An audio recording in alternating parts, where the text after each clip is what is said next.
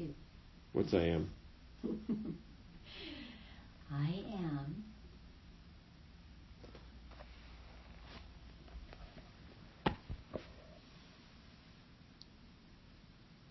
Frank Forza here with Life Jitsu Art of Life. And I'm here back again with Cindy Mahalani Sellers, who is a 28 year healer, has angel farms in. One second, one second. Drive and I and it wouldn't fit into the ta- tablet that I had and they they couldn't do it and then I couldn't pull it up on the tablet either and then they Mhm. didn't have the right hookups to it even though they said they would and I'm like, oh okay that's all right I don't need them I don't need to have my PowerPoint presentation I'll just do it by ad libbing which is fine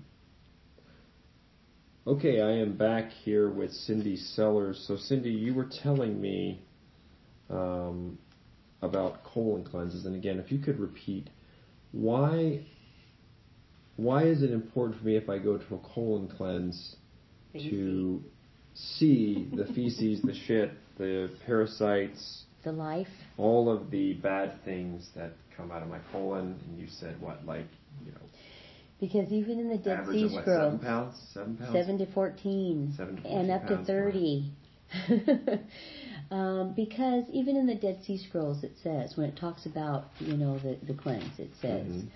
It says that you shall see with your eyes and smell with your nose the abominations that inhabited the temple of your body, Mhm. even all the fears which abode in your body, torment with all manner of pain and disease. I tell you truly, baptism within can free you from these. And so when somebody sees like a worm or a rope or a pocket or, or something, it, it, it, it's a it's an opportunity to be able to go, wow, I understand why I wasn't absorbing and why I was having this pain after I eat or why why when I did eat my stomach wasn't working properly or, or whatever. There's this whole thing in, that that it does matter. And one of the things that's I think is the most important thing about Angel Farms is seeing what has been inhabiting your temple and understanding that wow, I'm free. How do you give it to them? How do you deliver it to me? If I'm there and I did the colon cleanse, Then Uh, then you're all done and you did your so cleanup is that we it- teach it- you it- and can then I take it with me? What, no, what happens? well you could if you want to. We Yeah. sometimes I say you want to go show that to your doctor, okay? Because Yeah. you you knew it do and what do you put it in? well in a Glass baggie jar. or glass jar or whatever, but I don't do that very often. But once in a while we do. And but then we lift up what you've been laying on. and We have big tanks, and so people can see right there oil slicks, worms, ropes, pockets, whatever, and and always better out than in. And then and then we put it down, and they go wash up and go eat a soup of the day, and we provide these beautiful organic, yummy soups for them to eat every day, and nobody starves, and everybody gets better. So, but yeah, um, it's important to see. It's very important to know what what has been the cause and what organ in the area of the day has been affected by it, and now knowing that that organ gets what it needs is also an enlightenment. It's it's it's it's an enlightenment. It's a way. Angel Literally, Farms. it is enlightening. It's enlightening. Yeah, enlightening. Angel Farms is a path to consciousness, a path to awareness. You know, a path to enlightenment. Because What is get- the colon? The colon's functions are what? You mentioned there's hundreds of what? Hundreds and hundreds of functions for the colon. Well, you know, the colon's function is Because I always think, of, for some reason, when when most of us, I'm, I'm sorry to cut you off, but when most of us think of the colon, we automatically think red meat's bad for colon. Meat sits in colon, and we just always just sort of think, man, colon just kind of takes care of just meat is like everything else is good. The colon takes care, of, but just you know, meat, meat, it handles meat. And for some reason, that's in in my Really? consciousness. Yeah. I never What heard is of the that. what does the colon actually do? Okay, so the colon is actually designed to do to do a bacteria flora breakdown, so that the the molecules coming from a 23 foot enzymatic breakdown from the small intestine empties in front of the, in into the large intestine for a, tw- a five to six feet of a of a bacterial breakdown. Okay, and so that's when the molecules can get smaller, smaller, smaller in order to get through the bowel wall and feed the organs. And so it's a it's a way to take it in. And without the bacterial breakdown, wouldn't go. So we talk about this thing. The big thing now is gut-brain connection. They're talking about how everything that goes on your gut, the gut's the second brain, Mm-hmm. and the gut is influencing serotonin, etc. And you have good bacteria and bad bacteria. Some are saying, some doctors are saying, look, there is no such thing as bad bacteria. Bad bacteria serve a function as well. Um, but you're saying, hey, a lot of that stuff, that good, that good, that that gut bacteria that's so vital for us is colon. A lot of it's colon. It's all in the colon. The, the, the, the small intestine is an enzymatic breakdown and in an alkaline condition, so 23 feet of enzymatic breakdown, thank you pancreas. The large intestine is all about a flora breakdown. Acidophilus, bifidus, salivarius, all those kind of floras that break down in the small, in the large intestine in an acidic condition. So floras don't get into the to the small intestine; they're only in the large, and so they're the final breakdown of the molecule of the particles of the food that started when you chewed your food to liquid, hopefully, swallow it, gets into the stomach. Stomach only breaks down proteins. The lower part of the stomach breaks down fats. Then it empties into the small intestine, and, the, and your your beautiful little pancreas releases like a bicarbonate or a baking soda in order to neutralize hydrochloric acid, so it doesn't eat holes in your small intestine, and then releases 325 different enzymes. This is the pancreas job for 23 feet of enzymatic breakdown to break it down to smaller particles, and then it gets into the small or to the large intestine at your right hip area, your ileal valve goes uphill, and then starts bacterial breakdown for smaller particles, and then it gets into the bloodstream. And here, here's where it does that sodium potassium exchange between red blood cells and lymphocytes. Here's where it gets in and just literally nourishes. And that's why in iridology you can see the whole colon and you can see when there's pockets and, and places where it's not getting nutrition through, you can see that the organ that suffers from it. And so it's really cool to be able to go, wow, that's out of me and now that gets in and that organ gets rejuvenated. What are the greatest destructors or destroyers? I don't even know if destructors is a word, but I, but I like it. I like it too. What are the greatest destroyers of the colon? I mean, is it, is it does it start with with with you know underhydration or dehydration, and then is it in fact red meat or a particular meat or I mean, there's all kinds of bad stuff and chemical crap in the foods. I don't know why we just Right. single out red meat, Right. but I'd heard that hey, red meat sits in the colon for you know three Yeah, to five days, forever, whatever. That's What- not true though. what are the yeah, what are the greatest stressors and destroyers of that colon? If you really want to be really hard on your colon, what are the, what are the couple things you do to really be really hard on it? The biggest thing that, that that hurts the gut area, not necessarily just the large intestine, but the small as well, because it's your gut area. Oh, we're talking about the whole area. Mhm. Is fear. It's this thing called F E A R, fantasized emotion appearing real, and fear is contracting and love is expanding, and your your gut area is your fear center in your body, and it's easy to know. Some people can, you know, oh, your fear center's in your kidneys or your in your heart or whatever, but you know, if you don't know it for yourself, you're not going to catch it. So I tell people, here's an example. Imagine yourself getting into the front seat of a 12 story roller coaster. Not the back, but the front. And you know how it has the bar to hold you down and makes the sound that goes click, click, click so the car doesn't go backwards and you're going up two stories, click, click, click, five stories, click, click, click, ten stories, click, click, click, twelve stories, and you're about to drop twelve stories down. Whoom! Where do you feel that in your body? Oh, oh, in your gut, right? Mhm. And so your gut is your fear center, and fear is contracting. And so when you see what happens in the colon from fear and trauma, and when we've had a meal coming through our digestive system, we got traumatized, then the fight or flight response had to take over and bypass the 85% energy consuming digestive system. It goes, it, it, it gets held into the soft tissue of the colon, creates these pockets, which makes accumulation and houses for yeast and candidas and, and parasites and junk to hang out in there. And, and every one of those areas is associated to an area of the body that is no longer getting nutrition through the bowel wall because it's, it can't get it in. Fascinating. hmm It's very fascinating. Mhm. What's interesting is your view, your worldview kind of fits with mine, and I've thought, and, and I don't know nearly as much. I mean, you know, all of this stuff is so comprehensive, and I don't, you know, I've, I haven't been exposed to a lot of it. It's fascinating, but I have long suspected. So you sort of create a hierarchy, right? And you create this hierarchy. It might be God or faith at the top, and then it might be thoughts and feelings, and then it might be, uh, you know, nu- you know nutrition, and then it might be you know whatever, right? Then it might be exercise, and then you might go on. But so there is some sort of hierarchy, and someone like me imagines because I've noticed this. I mean, I have a friend.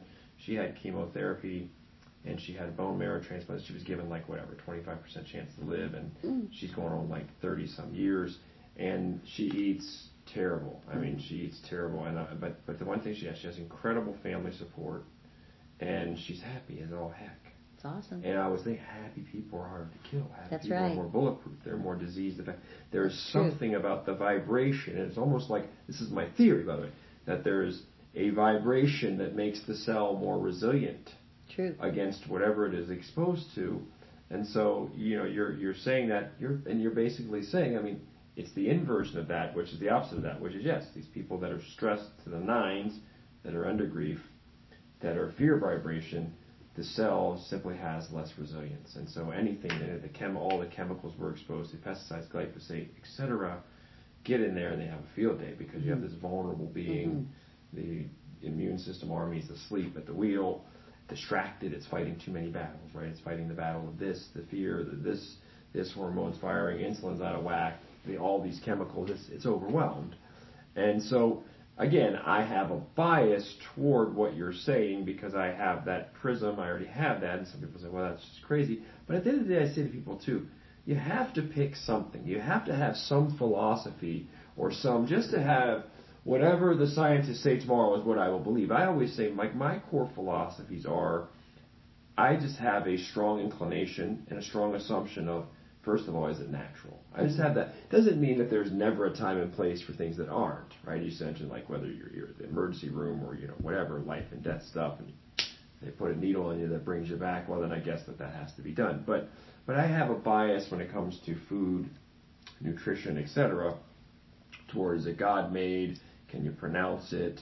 Um, is it, you know, is it frankenfood? Is it genetically modified? I have a bias against that, and I don't want to because I always, I always say like if I just put my trust in a GMO, if I just put my trust in science, in oh 25 years they reverse course and say, oh sorry, like they did with cigarettes and so many other things, telling pregnant women they can smoke.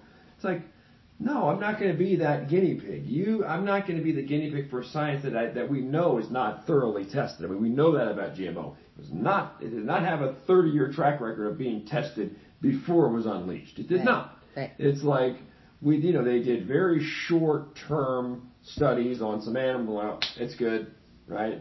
Same thing with vaccines. Mm-hmm. Vaccines, the whatever, the 40 to 50 vaccines and counting that they keep pumping in kids it's like, oh, trust us. There's no population of kids previously in history that got 40, 50 vaccines. There's none. There is, there's no, it is a, it is a guinea pig science. So I always, but I always say, look, you have to have some biases. We all have to start, we have to have some philosophy. If you're a coach, you have to operate like yours is God is love is a philosophy, right? So you have to, we have to wrap ourselves around something versus just saying, oh, scientists, please tell me everything I should ever think and just, please, I'm, I'm wide open. Just tell me how, what I should think. Tell me what my code should be. Instead of just saying, like, look, I look at the, when I look at the teachers, I don't look first and foremost at what they said, what they teach, what the degree is. I look at the honesty and integrity and my system of judging it. A lot of people, the honesty and integrity is, oh, you went to Harvard, and it's assumed you're honest. Oh, you're a scientist, it's assumed you're honest. I learned in journalism, I don't make that assumption. Mm-hmm. I'm like, no, the honesty, the degree means nothing to me to the honesty equation. And the lack of a degree, people think lack of a degree is lack of credibility too. I was like, no, lack of a degree is lack of credibility. So people make commonly, in my mind, they make the mistake that degree equals credibility, honesty, smarter than everybody, and lack of degree means dishonest, not smart, not whatever. And in fact, you see lack of degree, a lot of times you see people that are in fact more open minded. They're willing to go to places. They're willing to explore and experiment with things that just mainstream experts, I'm using, you know, I'm, I'm, mm-hmm. I'm highlighting that word, mainstream experts aren't willing to. Sometimes it's so linear and they're so tunnel visioned on mm. in an echo chamber of this is what we're supposed to do. Of course, those things are usually very handsomely profitable, which you wonder how much is all of those crazy, crazy profits, how compatible is that with, as you said, healing? Mm-hmm. Right? How many people are in medicine because they want to be healers? Beautiful thing. How many are there because it's like, eh, it's really good money. Mom and dad said I should be. It. I don't know. I mean, it just somewhere we went off the tracks. Mm-hmm. I, I, you know, maybe it's the system just just runs us off the tracks. But in any event, and I forget where I'm going with that, but but um, you know, with the nutrition. But anyway, I talk about this hierarchy of of nutrition where you have you know maybe like, someone like me might say God and faith at the top, and then and then and then intention and and thoughts and feelings, and then nutrition, and I put nutrition far above exercise, by the way, right? But but to your point of talking about fear and grief, whatever, I'm like, I I am heavily inclined to agree with you, uh, simply because happy people are harder to kill. hmm And it is something. What is your explanation? Mine is that there's a sort of something in the vibration. We're vibrational beings in this entity, in this dimension. That maybe it's just that look, just that happy vibration just makes. It's like Help. it can be surrounded. You know, because it reminds me, even as people, someone who's really happy can be surrounded, and you have this can be surrounded by crap. They can be. They could live in a ghetto. They could be surrounded, and, sometimes in war zones where we saw Holocaust or whatever. They're still pretty happy hmm they're still, it's hard to wipe the smile off their face. And you think, well, can a cell, if a human's like that, we see them, it's like, do you realize that like the world is going to hell in a handbasket and there's all these things and there's terrible things, there's terrible people and this person just cut this person off, this person just beat this person, this person just murdered. Do you realize what's going on in the world? What are you smiling about? What are you so happy about? If that can be true of individuals, if happy people walk around like that, what's true at the cellular level? Can that cell be surrounded by chaos, corruption, evil and bad, and be like, man, I'm just doing my thing. Yeah. I'm good. I'm good. I'm not sucked into that whole thing. Has to be, which is true on a human personal level, the, the totality level of it, has to be true on the cellular level that that cell is simply harder to kill, more resilient to the chaos and the corruption and everything bad that's around it. There would be like, wow, what's going on? But if somebody buys into it, the next thing you know, it's like, oh, I'm surrounded by bad people. I'm going to let them drag me down. I'm going to have a bad day. I'm going to say something mean to them. I'm going to slap that guy upside the head. Now I'm sucked in their game. What happens to me at the cellular level when I do that? Easy to get ill. Yeah. And you know, if you It if you spread. relate it to a to an organ, um, an organ, the organ that's related to happiness is the pancreas. Okay, because the Hmm. pancreas by the ancient was known as the smile in the body, and the the pancreas is a very interesting organ. It's it's a seven inch sea cucumber looking organ in the shape of a smile. And the ancients called it the smile in the body. And you know that it's written in every religion and every tradition that mankind is created to have great joy. It doesn't say great sorrow, manipulation, and control. It says great joy. And when people go for long periods of unhappiness, okay, then you take a picture of their pancreas with an x-ray and it looks like it's an upside down smi- smile or a frown, which really means they've dumped their happiness out. And the pancreas is an organ that will take you down very quickly if you go for long periods of time being unhappy. And so your your goal is is to recognize that your birthright is happiness. You're created to be happy and joyful. And so if you can follow that, you're going to find your digestive enzymes of 325 different enzymes that the pancreas, pancreas releases into the small intestine for 23 feet of enzymatic breakdown in an alkaline condition, which is very interesting because it also produces a liter and a half of amylase every day behind your second molar and under your tongue to break down carbohydrates in an acidic condition. So it's the only organ that does both acidic and alkaline in the same little organ. It's only seven inches big, right? It's kind of amazing, but it is associated with happiness. And when people come to Angel Farms and they have diabetes or diabetic conditions or they're working into that, you know, the thing that I really pound into them, are you going to be unhappy about that? Or are you going to choose to be, are you going to practice your happiness? Are you going to pursue happiness? Are you going to do what is your birthright and be happy anyway? And because happiness is a choice. Why did you choose? It's interesting. I was at a place called Lavender Farms, uh, Keys Creek. They have lavender farm in San Diego. Outside of San Diego, it's wonderful. It's, it's incredible. I went there kicking and screaming. I just thought, what are we doing? Uh, with, with a friend of mine, like, what are we doing? in lavender farm This is boring. There's cell, there's no cell reception.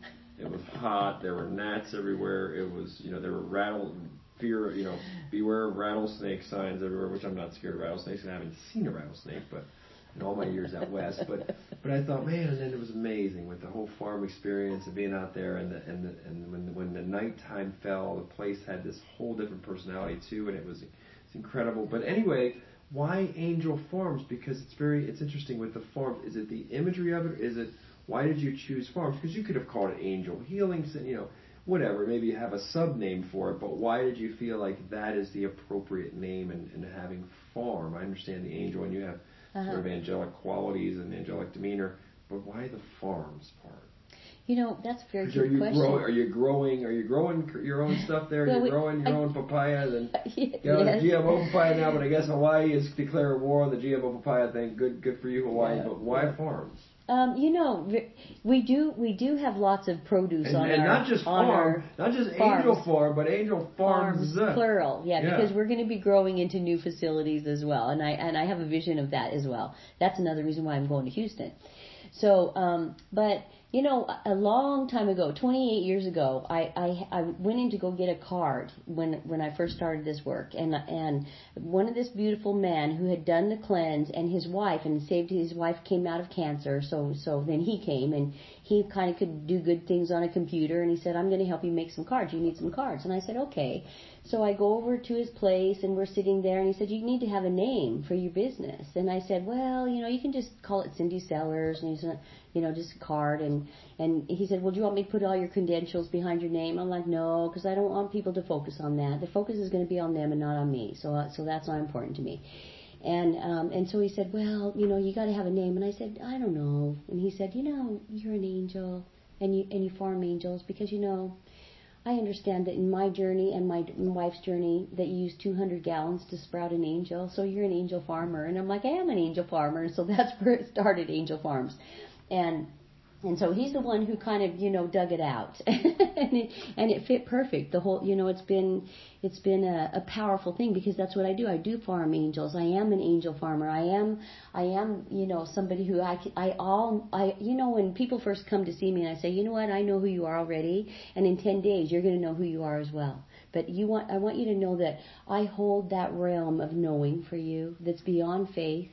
Nobody can shake it I, I, I get a chance to see you through the eyes of the Creator as a whole you. I call myself the Michelangelo of angels because because a long time ago somebody asked Michelangelo, how do you get these beautiful, um, uh, you know, sculptures out of these big hunks of rock? And he said, you know, the beauty's already there. I just get the junk out of the way. and so I was like, oh my gosh, that's what I do to people at, on earth. I, I'm a farmer of angels because the beauty's already there. The Creator put this amazing beauty already in there. I just get the junk out of the way, and the beauty shines, and it, and, and it blesses the world with with wholeness.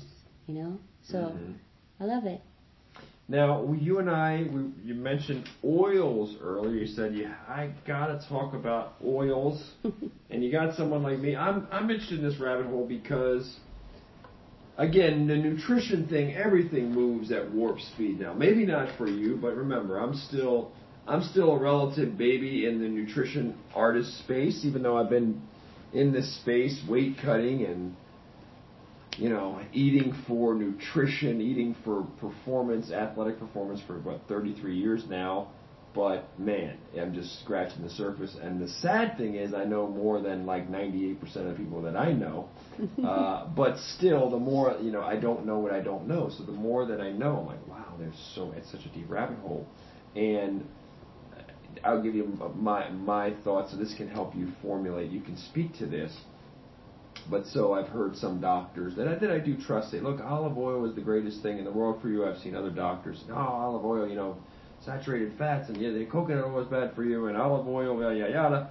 And so I have bought into the cold pressed extra virgin um, uh, organic olive oil, and as well with what I consider some some of the better coconut oils because I realize that the quality matters, right? So you know when these scientists say that, hey, uh, coconut oil is bad for you, I mean, which coconut? My first question is which coconut? Olive oil is bad for you. Which olive oil? I mean, right? They're not all created equal. But having said that, the deeper I go down to it, and you say eat real food, and eat food in the way it was intended, right? You know, hand to mouth, and the you know let it go in your mouth, and the enzymes already start firing. Versus it, you know, that you can you can juice it or you can oilify it, and and it, and it can. Um, and it wasn't intended. Like you, I think you were saying to me yesterday, like show me, you know, show me some olives, you know, that where where show me in nature where people were drinking olive oil, you know, they were they were eating the olive, but they we weren't crushing it or producing it as we are now. So someone like that, you saying it, it makes perfect sense. By the way, I mean it makes sense. Um, so, what are your views on those oils, the coconut? So you'd say someone like you, I think you even said to me yesterday, eat the coconut, but don't go with the process. That that that coconut oil has been processed. Tell us your thoughts and views on those oils because you, you're you're dying to tell us, and it's obviously something that you see that maybe drives you drives you a little nuts because it's pretty popular now. Oils. What about MCT oil too? Is that one okay? What's what's okay? Well, you, you know, it, it, it's across the board. It doesn't really matter what kind of oil it is. Nowhere in nature do we ever see concentrated oil natural for us to eat. It just isn't, nature doesn't do that. So only mankind squishes a lot of hemp seeds to get a tablespoon of hemp oil, or flax seeds to get a tablespoon of flax oil, or coconut. We have 31 coconut trees on our property, and I've never seen coconut oil natural in nature for us to eat. We have to process it to get it out of the coconut or um, you know hemp oil, or I, I said that one. Um, you know why olive are we, oil. Why are we so scared of the actual? Like, why are we scared of the olive? Why are we scared of the coconut? They're not scared of it in Thailand and some of the other countries, some of the Asian countries. Why are we so scared of just the thing as it as it was? As it, you know, because because there's there's a lot of people. Because I got to crack the coconut somehow, or, or what, well, I th- I think that it still comes down to money because there's a lot of people that say if you eat all this coconut oil, you know this is going to be real good for you, and in my and it's good for my my pocket uh, olive oil is the same thing, you know, and, and, and it's it's a it. The, but here's the thing in the body, okay? Because I'm I always take it back to what's it going to do for the body, yeah. and if it's what, not what, healthy, what is olive oil going to do to the colon or some of these organs? What's it going to do? Okay, and I'm not talking about sautéing your vegetables a little bit when right, you're you're, right, you're scrambling yeah, your yeah. eggs. I'm not talking about that. You're saying somebody like me who thinks that it in abundance is right. Put is a, put a tablespoon in your smoothie right, or a tablespoon of coconut oil in your coffee. You're saying somebody like me who is a regular staple and we go a little bit gangbusters Right. On Let's have right. Yeah. Right. Okay. And what happens is is that the the oil gets into your system. You you eat the oil, right? And then your little gallbladder, which sits in the middle of your liver, ha- is the only organ in the body, and it's as big as your little finger, by the way, that's designed to break down concentrations of oil via bile. So it's a little sac of bile that, that, that is squished into the lower part of the stomach once the proteins broke down, and so that the fat can be broke down via bile before it gets into the small intestine. Okay, so there's kind of a process that happens. And when the when somebody's doing oil, uh, and and small, your gallbladder is very small. On top of it, on top of it, on top of it. Then what happened is number one epidemic going on in our society right now is young people losing their gallbladders. It's crazy because they're so overloaded with oil, it it blows it out. Mm. And and also the oil gets into your digestive system, and guess what? Human beings are warm inside, and it rancifies rancid oil in, in warm conditions, right? And so then it gets into your small intestine, which is supposed to be not having all this oil in order to break down enzymatic, enzymatic breakdown of your nutrition. And then it coats the small intestine with oil and it coats the large intestine with oil and it rancifies and it stops absorption of nutrition. And then it can't breathe either. So the pores start opening on the skin because it's trying to get it's trying to breathe. The body's trying to breathe. It can't breathe anymore. And it's got rancid, gross, slimy oil all the way through your system. And nature never meant that, and your body was never meant to handle that, and it's just stupid. So mm-hmm. sorry, but it is. And so it doesn't mean that you can't put the coconut oil or the whatever all over your skin and your hair, but when you put it through your digestive system, you're gonna make yourself sick. You might lose your gallbladder, and you're gonna stop absorption of your nutrition. You know what, what's what's fascinating is that. And you said you've done this, you know, you've done what, 6,000 or so, whatever. How many colon, colon cleanses? Well, you, th- that that's just times you know, but 6,800 people worldwide. I see. But that's But- but day that- by that- day by day by day. So we're, so we're not, we're talking about No, what's what's interesting about Oh it my is so- gosh. so you have you have scientists, you have different scientists. You have scientists that study metadata, that just study other other studies and break them down. You have scientists that look under petri dish microscopes. You have different scientists, right? But but yours is the end product. Like it's not so even even built in. I mean, the problem with with science is that it is open to interpretation, right? So we could say causation does not equal correlation, does not necessarily equal causation. Uh, correlation does not necessarily equal causation, and so things that are just that, you know nice headlines in newspaper stories when you break them down, you're like, wow, this could be a hundred other things, and they're just pinpointing and saying this this is causing A, a is causing B, and it's like it's not that simple. But what's interesting is your yours is an end product. I mean, you're actually studying like it. That's fairly irrefutable. It's not open. It's not in an animal. Oh yeah, can't argue with me. Yeah, right there in front of it's us coming, in the tank. It's coming out of a human. Mm-hmm. You are the- you are able to to to study it and see it, and in, and in combination with seeing the person, so you can combine a the perception of the person's energy, the light, the posture, the what you see in the iris. So you can do a you know, whereas a scientist might just, again, they might just have the petri dish. They just Mm-hmm. have that, but they might not have a sense of that in each person and then what does the person look like, other than just disease, like give me the person's vibration, give me their energy, give me their posture, give me what their iris said, give me if they had deformities, like really adding up a more complete picture of someone than to just say 38 year old man with hardened arteries who had these conditions and came in and we looked at it under a microscope and it said this. Right. Um, you, you have a chance to have a, a, much more, again, you get to know these people personally. They're not just in your office for three minutes, four minutes, five minutes, and you, you say, okay, thank you, your test will be back in Carlson in two weeks. There it is, there is a, a, um, a Intimate. relationship that happens there too, where you can use all of that, all of those senses and all that in sensory information in combination with um, in in combination with um, with that, and I, and I think that's fascinating because you can see, and it reminds me, it's the same thing in the athletic realm where science, which interestingly enough has the word science has the word sense in it almost, right? Sense, common, mm-hmm. Mm-hmm. sense, science. It's very they're very similar words, and and most of science I think is com- it's common sense. It's just it's just Hopefully. Right, yeah, it should be common sense. It's like you just like, well, no, whatever science I've seen that is, most of it is just common. It's kind, it's a high functioning person would be like, you know, they were saying it. The sages we're finding. Science today is confirming what sages already were saying, right? Mm-hmm. And for whatever reason, that just fell by the wayside and that was buried or whatever. But, but what's interesting is when I look at a lot of the great, there's science and there's art. And so even what you do is more art, but what's unfortunate is art is minimized. It's very unfortunate because a lot of times the artist is ahead, is preemptive of the science. The scientists, when they are right, they are coming in to say, hey, you're an artist, you're a high performer, you're a sage, you're a very wise person. What'd you do? Can we follow you? Can we look at what you did, how you think, whatever?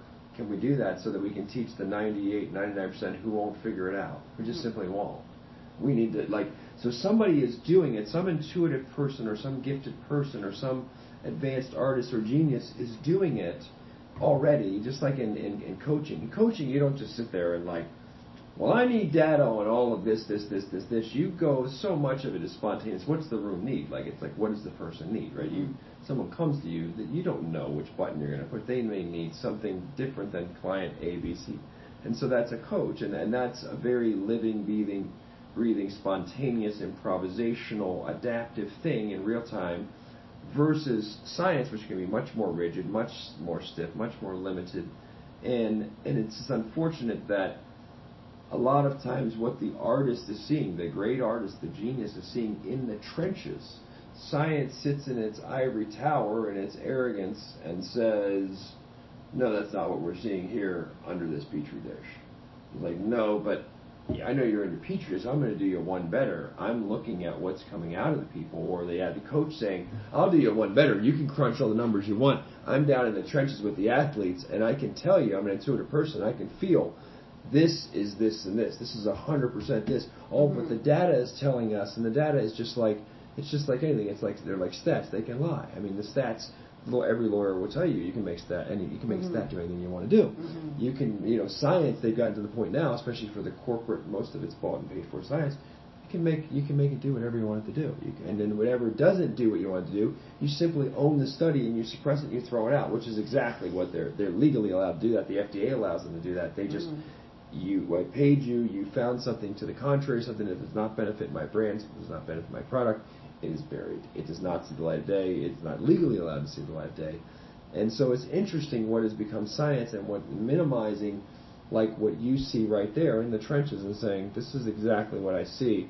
Mm-hmm. Thousands of times I'm on the front lines. This should count every bit as much, if not more, as what because those petri dish people would be like, no, you're wrong, you're a quack, you're whatever, and your in the trenches experience right there, what you're looking at doesn't matter. And you, and what I, we're doing matters. We studied 30 people. Yeah. We studied 50 yeah. people, and we found X, and we're from a prominent university. So you're just whatever you saw with the same thing with people with vaccines. The kids, they see, you know, if all of these parents could speak and be listened to and say, look, my kid was fine, and then the vaccines, and but they're just minimized. Like, no, can't be because the doctor said it's not possible that yeah, there's a everywhere and once in a blue moon, yes, maybe possible, but no, it's not possible. All of you are just you're just wrong. And, you know, so the parents just minimize. Like, no, it doesn't matter what you guys see in the trenches. It doesn't matter. You had a normal kid, and then the kid got the vaccines, and then within a day or two days of that, it now it can't be, just can't be. I mean, because we're the scientists and we would know, and so mm-hmm. you're just a disgruntled parent it's the same thing. It's like you're the artist, you're in the front lines, you're in the trenches, but no, it can't be because we're in an ivory tower. We went to college. We studied this for a long time. We are really smart. We got better grades than you. It's not possible. so. Not possible, right? That that is the way our world. So, so but what but what fascinates me is that what you see on the front lines, you're in a position to see to to to to again, even when you you get to where it's interesting because you could, I mean, even without that, you could look at somebody and say they're not healthy or they're dealing, you're an intuitive, empathic person. But in combination with that, you could know even more specifically. Like, I could see someone and be like, that guy's fucked up. That person's depressed. I mean, I can do that. Mm-hmm. But you can pinpoint, hey, this guy's, he's really feeling it in this region. Mm-hmm. I can't. I'm just like, this guy's a fucking mess, right? and, you know, and not everybody can do that, but, but you can be very much more specific and do it even better because you see on the colon product which confirms for you this was a problem, this was a problem, other than just no, this is a sick person, this person's not right, or this right. person's. Right. You get to see that, and you can be like dent dent, and that's that's a fascinating degree of feedback.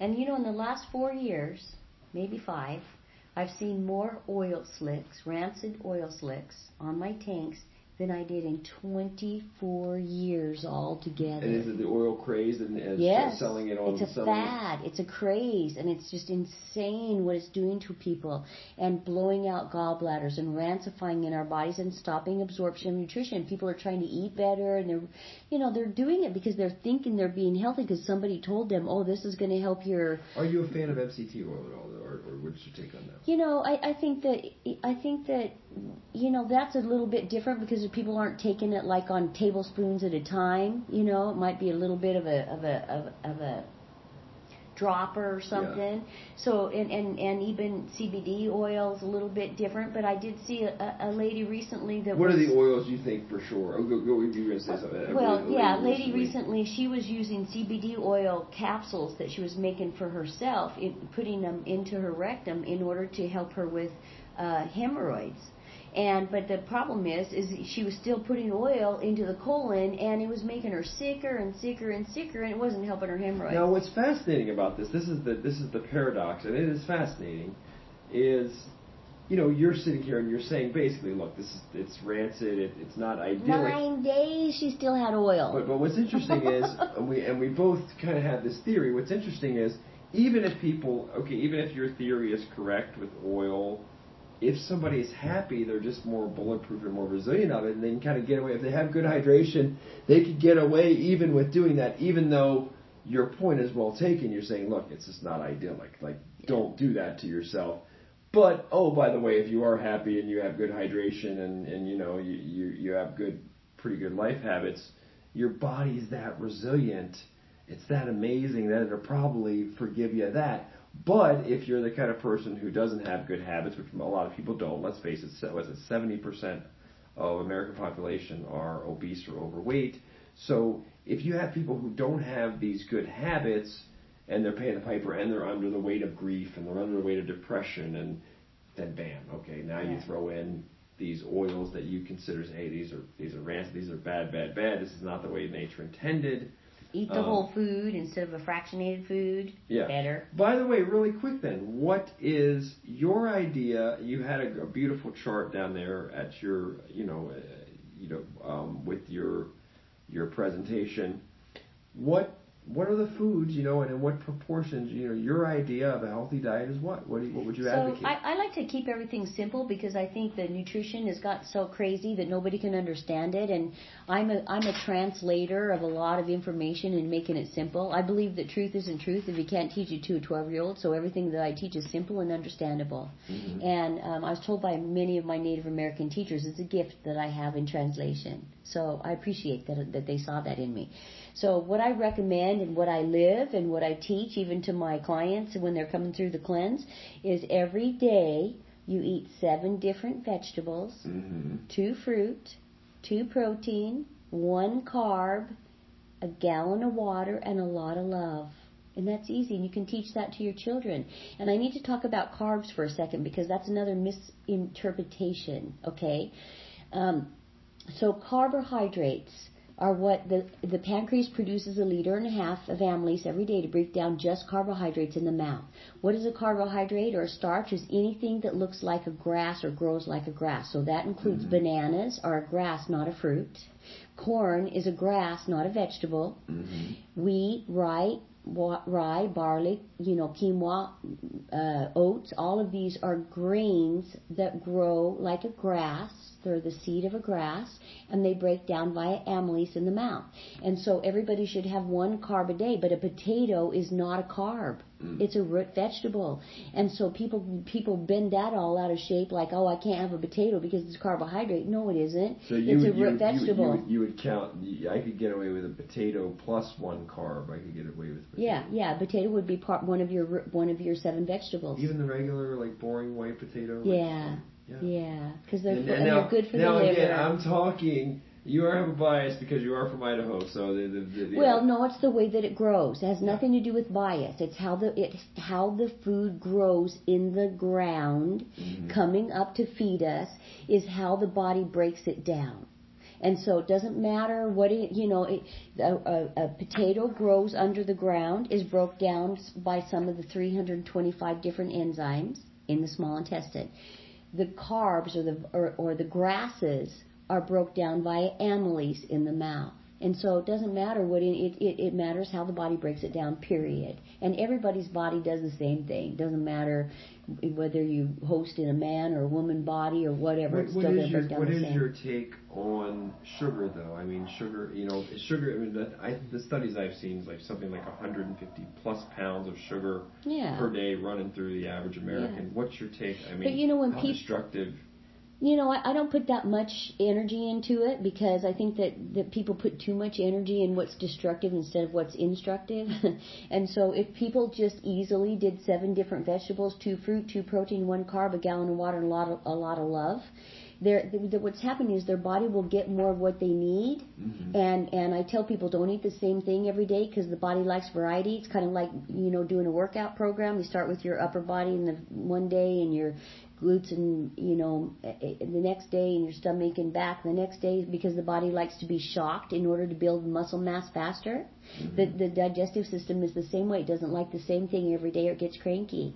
And so, so you got to give it a lot of variety. The, the Creator gave us lots of variety on the planet. We better understand that there's reasons for that. And so, seven different vegetables can be a lot of different things, but that can be done in one in one salad. It can be done in one sandwich. You can count the vegetables on a sandwich. It can be done in one veggie juice. It can be done in one soup in the evening, whatever, and you can count them. And the, and then you know you've got building blocks for your body you need every day. So seven different vegetables, and don't eat the same ones the next day, and that and the body likes that. But sugars, sugar is something that, you know, like uh, chocolate. You know, they did a big study in Washington that showed that chocolate really isn't is very healthy for us. Yep. It depends on if you're adding a lot of extra ingredients that are not so healthy, but chocolate was shown to have the highest source of bioflavonoids of any food ever tested, including the bio, bioflavonoids that strengthen new, nerve endings and relax nerve endings. And so that, of course, is why women crave chocolate before they cycle like no other food in the world because of the way that it works with blood vessels, right? And so strengthens blood vessels and relaxes nerve endings. And so and, and so it's actually a healthy, healthy food via the bio the bioflavonoids in it, highest ever. Do you have a particular chocolate? Because I mean, I've, I've heard the distinction between cacao and cocoa. I mean, they're both part of the dark chocolate. You know, the the, the chocolate. But but do you make a distinction between the cacao and the cocoa, or you just Not really. Do you have? really. Do you guys have good dark chocolate? Oh yeah, we in- we we actually have a guy who teaches at Sharky's Cho- Sharky's has a chocolate and coffee factory and grows all vanilla, cacao. They're very, they're very similar, right? They're very Oh. similar crops. I mean, so wonderful, yeah. And he grows them all on the same property, and it's really beautiful, and and uh, um, and teaches people how to make their own chocolate. Why do you guys have your. You can grow coffee there too. Oh yeah, tons of it, Wow. tons of it. Kona coffee is very famous, you know. Now, coming down home stretch, BJ Penn. Now, I used to Yay. work for, for Ultimate Fighting Championship, and I have met BJ Penn. I've seen him with his mama there, and and uh, you know, by the way, BJ Penn. I mean, BJ Penn. And and I've you know you're talking to somebody who's been watching fighting since I was eight or nine. I've got more fighting in this brain than 99.9% of people on the planet. I mean, more even more like violence in terms of seeing fights and being at boxing matches and being in cage fights and training. You know, I trained for years and years. And so, but this guy stood out when he would do the walkout. Right? They they walk. It takes like a it's like a three minute walk. Uh-huh. They come out to music three four walk. is It's a long he uses is the rainbow song. Yeah, you know, you talk about the it. You have you have the it factor too, Uh-huh. and you know when you when you when when you when you you're in the room, people will notice you. He has that it factor that when he Mhm. when he even when he's out of shape and pudgy and whatever, when he walks into the arena, especially to that that the, the Izzy song, it's a it's a hybrid song of Yeah. somewhere over the rainbow Yeah, yeah. plus uh, uh, another song to you know basically defending Hawaii's honor, Mhm. and it is it is just riveting. I mean, it makes it'll Mhm. make the hair stand up on the back of your you know on the back of your head or back of your neck. Um, so he really just he he had the uh, you know didn't always have the best work ethic, but super gifted, and on fight night really rearing to go. You got to work with BJ Penn. Tell us about uh, you know and again patient client whatever. So you don't have to tell us, uh, you know, whatever super details, but your your impressions of BJ as a person and, and just you know having him as a client. He, he's wonderful. He's part of our Deepo Hana, our, our spiritual family, and his whole family is just amazing. Brothers, brothers' wives, sister from Las Las Vegas here has all come and done the cleanse. Just really beautiful, beautiful people. Um, BJ, when I first met him, I was doing a, se- a, a, a meeting or a seminar at his at his gym, and he walked out. He'd been working out, and I said, "Hey, BJ, you know, if you came and did the cleanse, you'd have a stronger upper body, and those, and you'd have bigger, you know, bigger pecs." And he said, "I work on it, and I try, and it just doesn't happen." I said, "Well, you're having a malabsorption problem in the upper part of your body, and there's there's a reason why." And and I know because I've been doing this a long time. I just see it. And he said, "Okay, sign me up." and so he came on the next one that he could, and I think it was like four weeks later or something. And and and on the fifth day, he wasn't known before the cleanse, BC before cleanse. He wasn't known for his upper body strength or stamina, right? He kind of like would be okay for a few minutes. Yeah, he was out. known to gas, and in Yeah. in his defense, But yeah, his lower part Yeah. kick ass, right? He could jump out of a swimming pool from the bottom. Yeah. he was really strong. yes. yeah. And if you got in his legs, you were dead meat, right? Because he was really strong. But when he when and but when he came through the cleanse, and of course he got lots of stuff out of his transfers and stuff. Then um, on the fifth day of the cleanse, he said, "Cindy, I tried to work myself out, and I could not get tired. I'm a brand new machine." And he was so excited. And after that, he won the world championship. And those pecs he got are ours because they got real big and real strong, and I still call it claim them as ours. and he laughs about it as well. But and he's a, a very beautiful, precious heart. You know, I had hard time watching him fight because I love him so much. You know, and I I don't want to see him get hurt. he will not quit. that guy would not quit. Yeah, and he's He- so- It's almost like he, you know, you see people. Again, we talk about pride and ego and these things that are very destructive to organs, and can be destructive. They can take years off of our lives to have a huge ego, to have so much pride, to, um, you know, the, the, even to come fight from a place of anger. We see Yeah. fighters, you know, for instance, pro fighters pull from many different emotions, sometimes Yeah, anger. yeah. But um, He's humble. yeah, but, but but but but a lot of pride. The best fighters do have a lot of. It, it's interesting. Mhm. They do have a lot of pride. Mhm. They they and it might not be as healthy on the back end to the organs, etc. Again, fighting itself is not Yeah. it's not that healthy. I mean, in and of itself. You know what I had to What? really work with BJ with was when he said to me, he said, "You know, sometimes I'm in the gym. I mean, in the in the in the ring, right? And he, and he's wondering if his, somebody's feeding his dog at home, and I'm like, what, BJ? That's going to get you hurt because you have to be so present."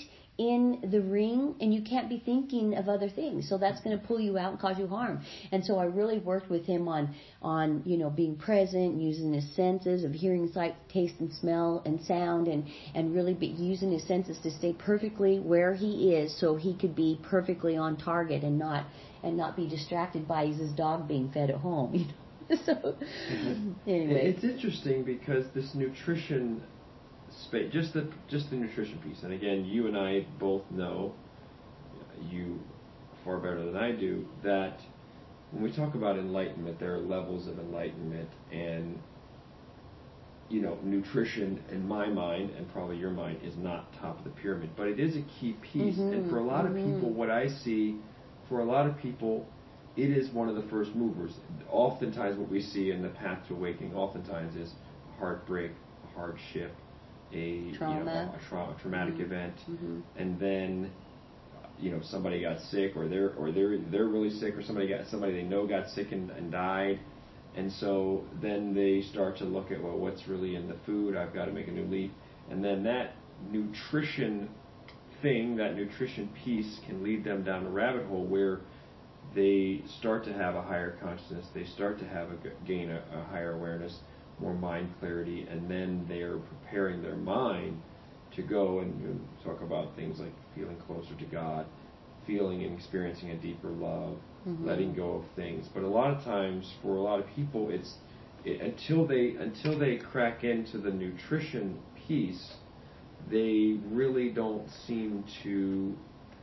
Um, they don't. They don't seem to. A lot for most people. Again, it's possible someone could just be like, look, they do whatever they eat, whatever they go do yoga and they go meditate and they're good. But as it happens for the vast majority of people, I would say, like I always say to people, I would say, look, show me, show me your shopping cart, and I'll sh- probably show you with a high degree of probability.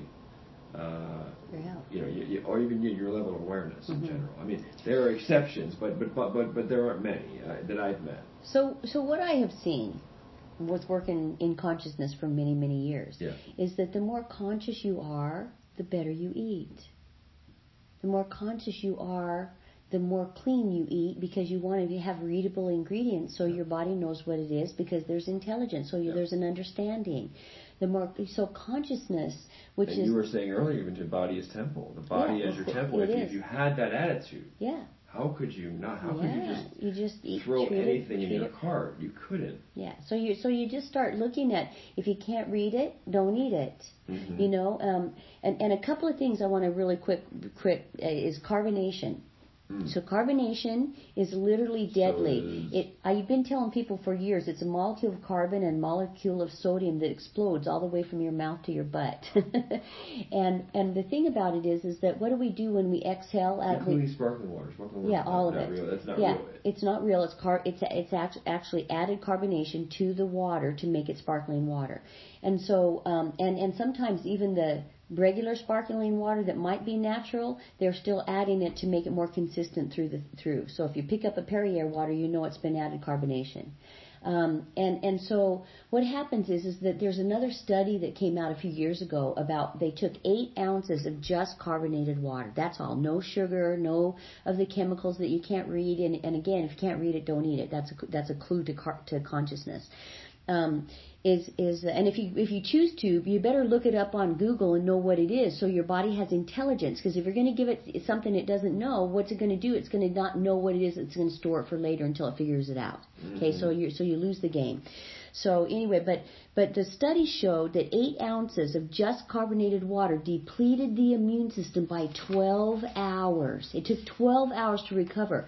And if you could be exposed to a flu or a virus or some kind of a you know a bacterium with and when your when your immune system is depleted by 12 hours, you're in trouble. And so if you know carbonation is something that we should absolutely get out of our lives, regardless of what anybody says how good it is. But we also know by science that it leaches calcium out of the bones. It does all this other stuff. But the but the key to what it does to the immune system is 12 hours. So be very careful with carbonation. And and um, there was something that I wanted to talk to you about. I am. Can I get into that for a sec?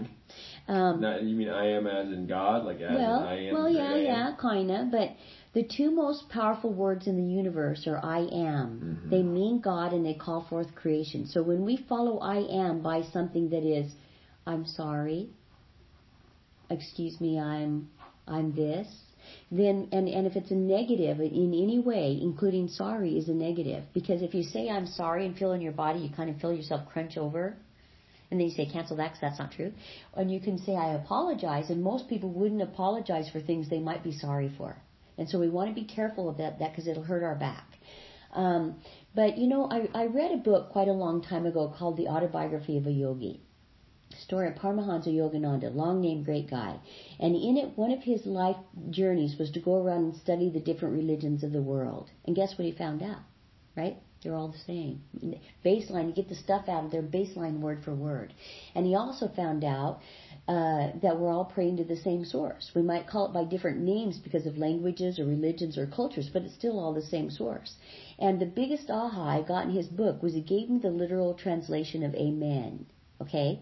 And so I have found, oh, I'm not going to tell you just for a second, but I found over many years um, of many people coming from all over the world to do the cleanse is that it's something pretty interesting. So I'm going to share this. After we say a prayer in this country, we might say Amen. Native Americans say Aho. In India, they say Om. In Islam, they say Ahim. In Muslim, they say Alem. In Hawaiian, they say Amene. In China, they say Amin. It's a nasal thing way up here I can't really access, but that's okay. In German, Philippines, and Russia, they say Amen. And in Hebrew, an ancient language, they say Ohmen. In Sanskrit, another very ancient language, they say Oyamen. Right? Can you hear the similarities in the in the word?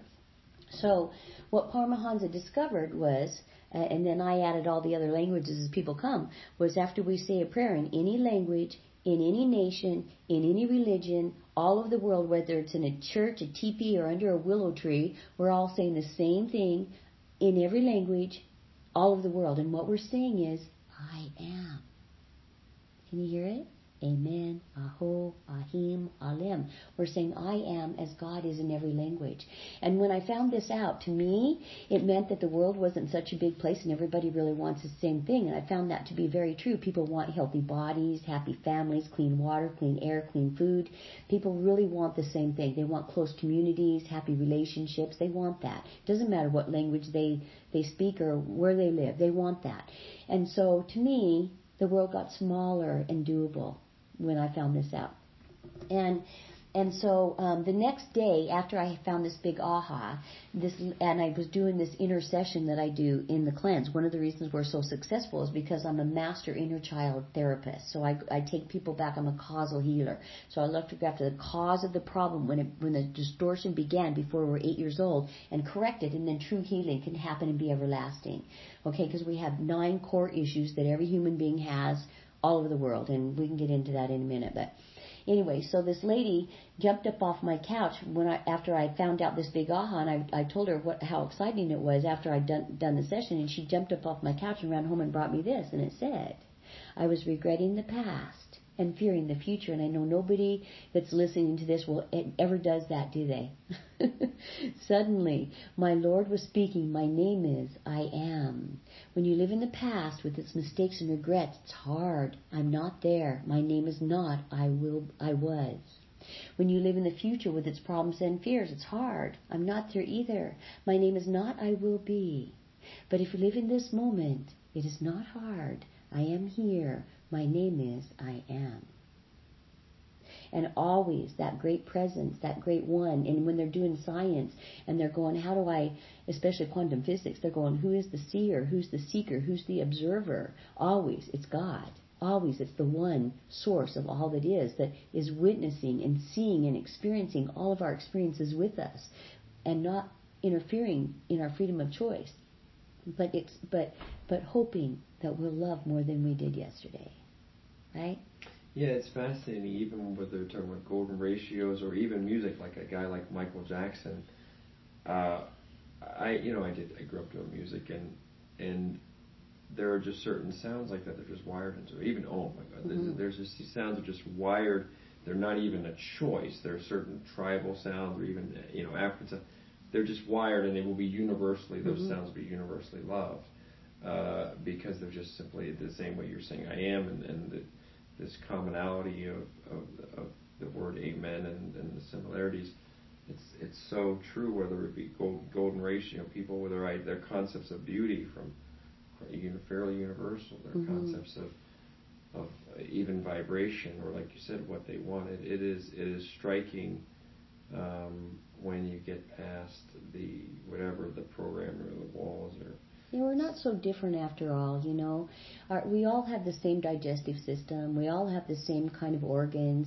You turn the light off, we're all the same color. you know, we all have the same blood and the same blood vessels and, and the same bone structure that's crystalline, so it's amazing.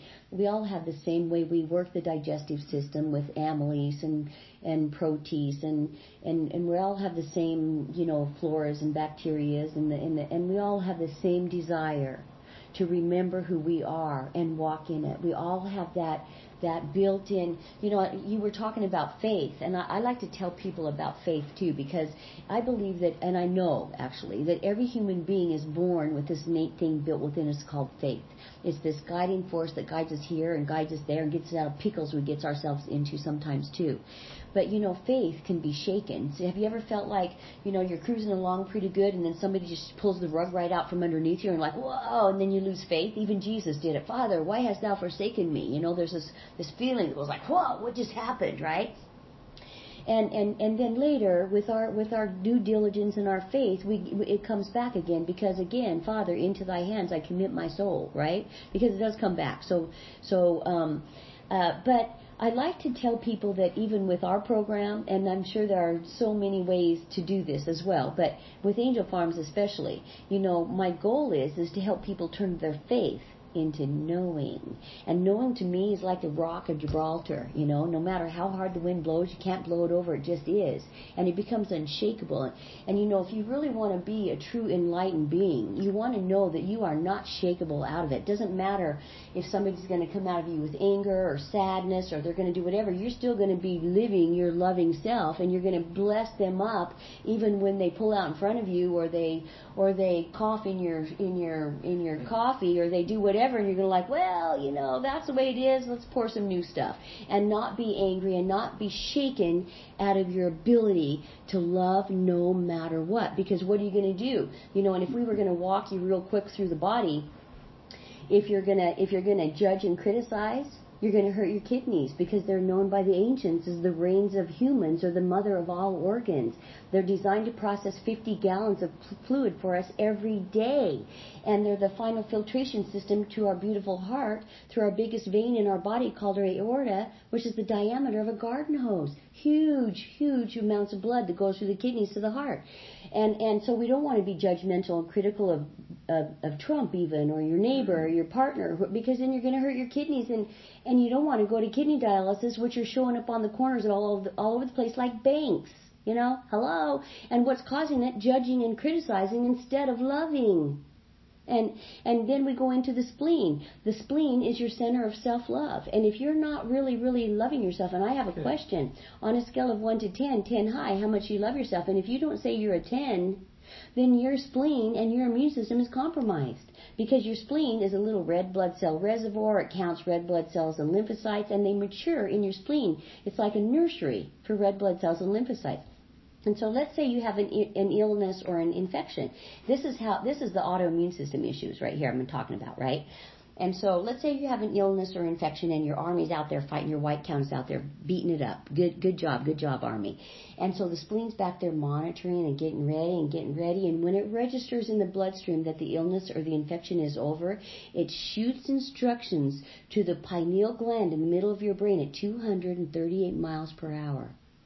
You can't catch that. That's so fast. Boom! Right? And then it shoots instructions to your to your adrenals at that same rate of massive speed. Uh, to your adrenals, which sits on top of your kidneys, little walnut-shaped organs, and they're supposed to release the natural steroid into the system to suppress white cell production. And you know how the AMA, bless them, has to treat all immune system, what I call a functions or autoimmune system issues, is with steroids and anti-inflammatories.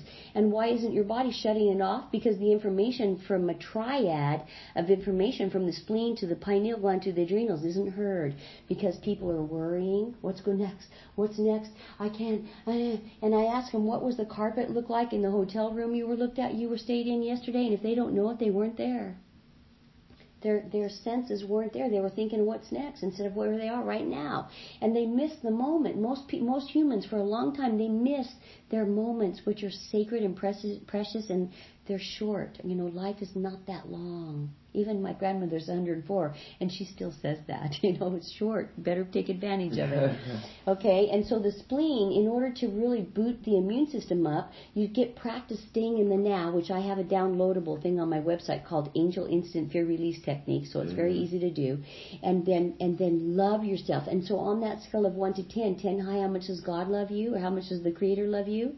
10. And so you fake it till you make it and you love yourself a 10 anyway and you don't care. You don't give a crap, literally, and I can say that literally, what any human being ever thinks about you again in your lifetime because Mother Teresa reminds us it's never been between you and them anyway. It's always only been between you and God. And between you and God, you came here to love. And if you're not doing it, you're going to cross over and then you're going to return to love. So you might as well do it while you're in body because it tastes good, sounds good, mm-hmm. smells good, looks good, and feels good. And those are the reasons why we incarnated, is because we said we would love. We said we would do it. We said we would transform. And, and remember, too, to have faith and knowing that it's not everybody who will awaken to this great love, but enough of us. And the Dead Sea Scrolls say only 8,000 of us need to walk like God to change the world. And that's doable, isn't it? It's doable. It is doable, yes. So doable. So anyway, but I wanted need, to share you that. You need one in a billion then. One in a billion, so doable, right? No, I'm sorry, not one in a billion. One in one in uh, one in uh, one in a million is one. Something like that. The Hopi elders say it's one in 144,000, and some yeah. people say it's you know the mon- the hundredth monkey syndrome or whatever. But it, what it means is is that it's not everybody that has to awaken to their true loving self, but it's enough of us, and it doesn't matter what everybody else is doing, and people got to stop caring what they're eating or they're. You know, I had a I had a, a a, 40 year raw foodist. We just came out of a lot of that in this seminar, right? And he lost 26 pounds in one day doing the cleanse. And it was, and he didn't, he wasn't heavy. He just was all stuck in there and was really sick, right? But it wasn't all the food that he was eating that was good. It was all his judgments of everybody else that wasn't eating raw that was killing him. And so he let it all go and he lost 26 pounds in one day and he felt way better. And all his symptoms went away in one day when yeah, he stopped I, I judging everybody that's, else. That's true of a lot of like yeah, that's true of a lot of the vegans. They're just they just they're You're eating the- meat. You're so naughty. now they spend more of their energy. In fact, 98% of them don't even eat healthy. They eat processed. you Yeah. know, And and what but- does that do to their immune system when they're always judging other people and their kidneys and their liver and everything? So they might think they're eating really good and it's readable and it's good, but their thoughts, you have to remember that thoughts create and think good things because they do create stuff. And so if you're thinking negative, unloving things, you're going to be create things in your body. Your pancreas has to have happiness. If you're angry, you're going to hurt your liver. If you're if you're if you're sad and, and grieving, you're going to hurt your heart. If you're not knowing your purpose, you're going to hurt your lungs. If you're if you're stubborn and inflexible, you're going to hurt your knees. If you're afraid of movement of big things like that are stuck and not happy, relationships, jobs, or or uh, um, money, these are all things that hurt your hurt hurt your hurt your hips. You know, and so if we if we if we let go of these things, even you know five minutes a day. I tell people just try it for five minutes a day to just let all that go and love yourself. Pretend like you're walking in the moccasins of the Creator. Borrow the Creator's moccasins. Borrow somebody who who you just say, "Wow, if I could just be like that, I could be really free and really healthy and really a master of love." Then try it for five minutes.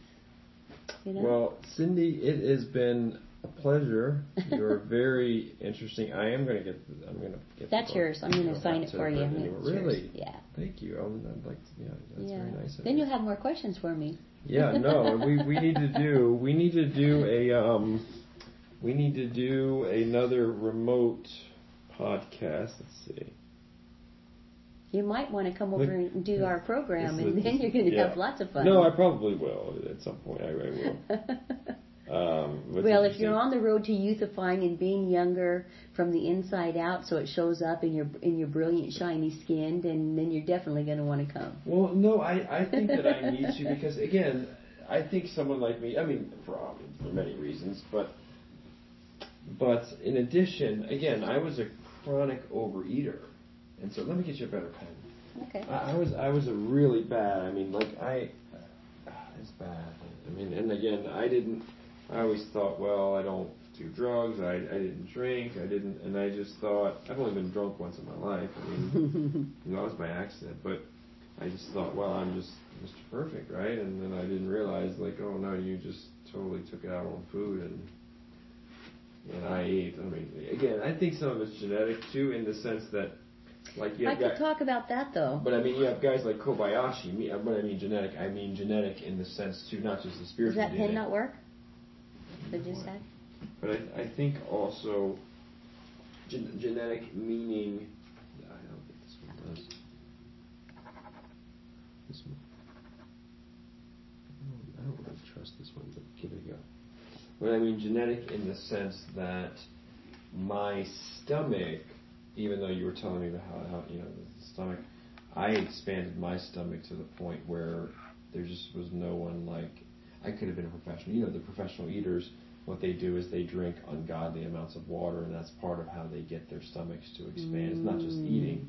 They, wow. they, they, they do a lot of manipulation with water and expanding it, and I didn't do that ever because, in fact, I've been chronically underhydrated most of my career. I think if I had known what I'm starting to learn about hydration now, I would have been uh, had much better performances. I was very much just a tough-minded. You know, we were like, you can't drink water. Water is weakness. If you have a water break, then you know that we grew up. A lot of coaches were like that, like Mhm. wrestling coaches, football coaches. Even even ballerinas are told not to drink water, and then they end up with all kind of chronic diseases because they went for so long moving their body, sweating, and not drinking water. Yeah, so much. I mean, I, I just Mhm. look at like we used to be right beside the boiler room, our wrestling room.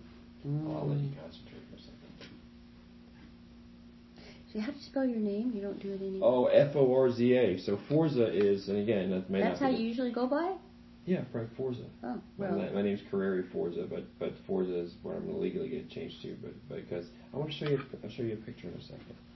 But Forza, now Forza is good and bad because it's a beautiful Italian name. Frank is like rock. You know, you and I are both in the names over there, vibrations and names. And we say even like even if people didn't know what Frank means, it has, as you and I were talking about earlier, there is a vibrational a universal vibrational correspondence where the vibration of words, whether it be amen or variations of that, or frank, which is rock, there are all of these kind of things that are that the words, it's someone repeating it, so it's very important when we name things, right? When we hear the name, like you're saying, word choices, like even what we name ourselves, like Carreri is more like is like a runner, you know, correre to run, a messenger. Carreri is, is a messenger in Italian, and that can be very powerful, right? Carreri, and I still keep that name, but um, but Forza is force in Italian, and that's that's that's bad and it's good, right? Like so, my name is a rock force, which does fit who I am, but the reality is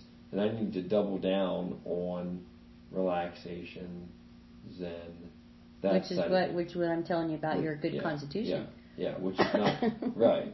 But but Forza, I've overdone it with the Forza, and so what I actually need is I need Yin Yang, which is I have a lot of Forza naturally, but I need a lot of flow. I need to add a lot of, um, you know, the Zen, the flow, and I'm working on that now. And I think that comes with uh, it comes with a confidence where because we used to think as fighters we thought that being tough was if somebody said something or insulted us, we would respond.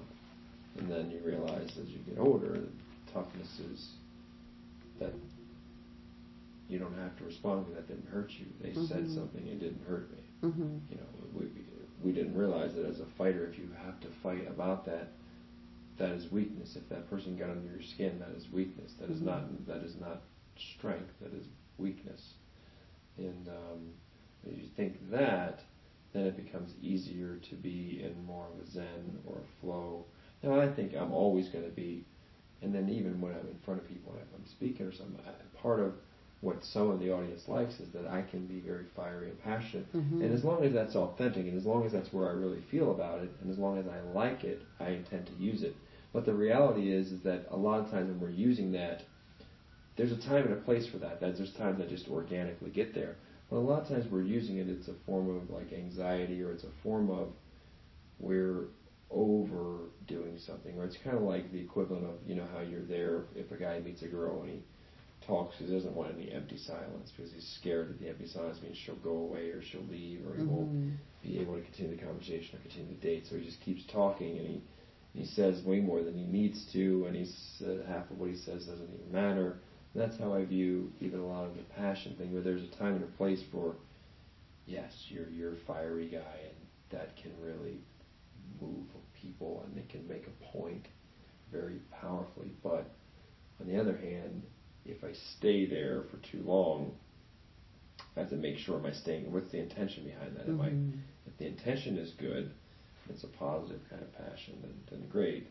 But if it's not a good intention, then it's foremost it's destructive to me. Actually, it's not. It doesn't matter even if it's good for my career. Even if mm-hmm. it's good for me to make a billion dollars, it could be destructive to me, right? It could people could love it and eat it up, and but it's it could be very destructive to me to be in a hardened state of mm-hmm. internal state of like. So I've tried to manage it better, where um, be more mindful of it, like even when I do, if I do a podcast or something, realizing or a speech or even a, a video, realizing because sometimes you feel this pressure like the the audience has to see you animated, and now I'm realizing like, well, first of all, that could be destroying me if I'm always in that state of like that hyperness that can mm-hmm. be destructive. Mm-hmm. That's just not healthy. Not healthy. And, and that's and, and secondly, um, you know, again, I don't care if it's going to be popular or not. I would rather be more authentic, which is if I want to do a video and I want to be flow, I want to be flow. I don't want someone to tell me like you have to be you're Frank Forza, you have to be passionate, you have to be all like. No, when that's organic and when I, you know, if, if I was to talk about vaccines, I didn't talk about that tonight, but if I was to go on, and you know about vaccines mm-hmm. too, maybe mm-hmm. more than I do, I study them ad nauseum and I get pretty passionate, fired up, which is why I don't speak about them that much. Um, because it, it's right now it's destructive to me. You and I talked about it yesterday. Mm-hmm. So there are issues, there'll be fights where I get like that, I get passionate. But I'm realizing like now, like most topics I don't need to be like that. And I don't think it's even healthy for me to be like that.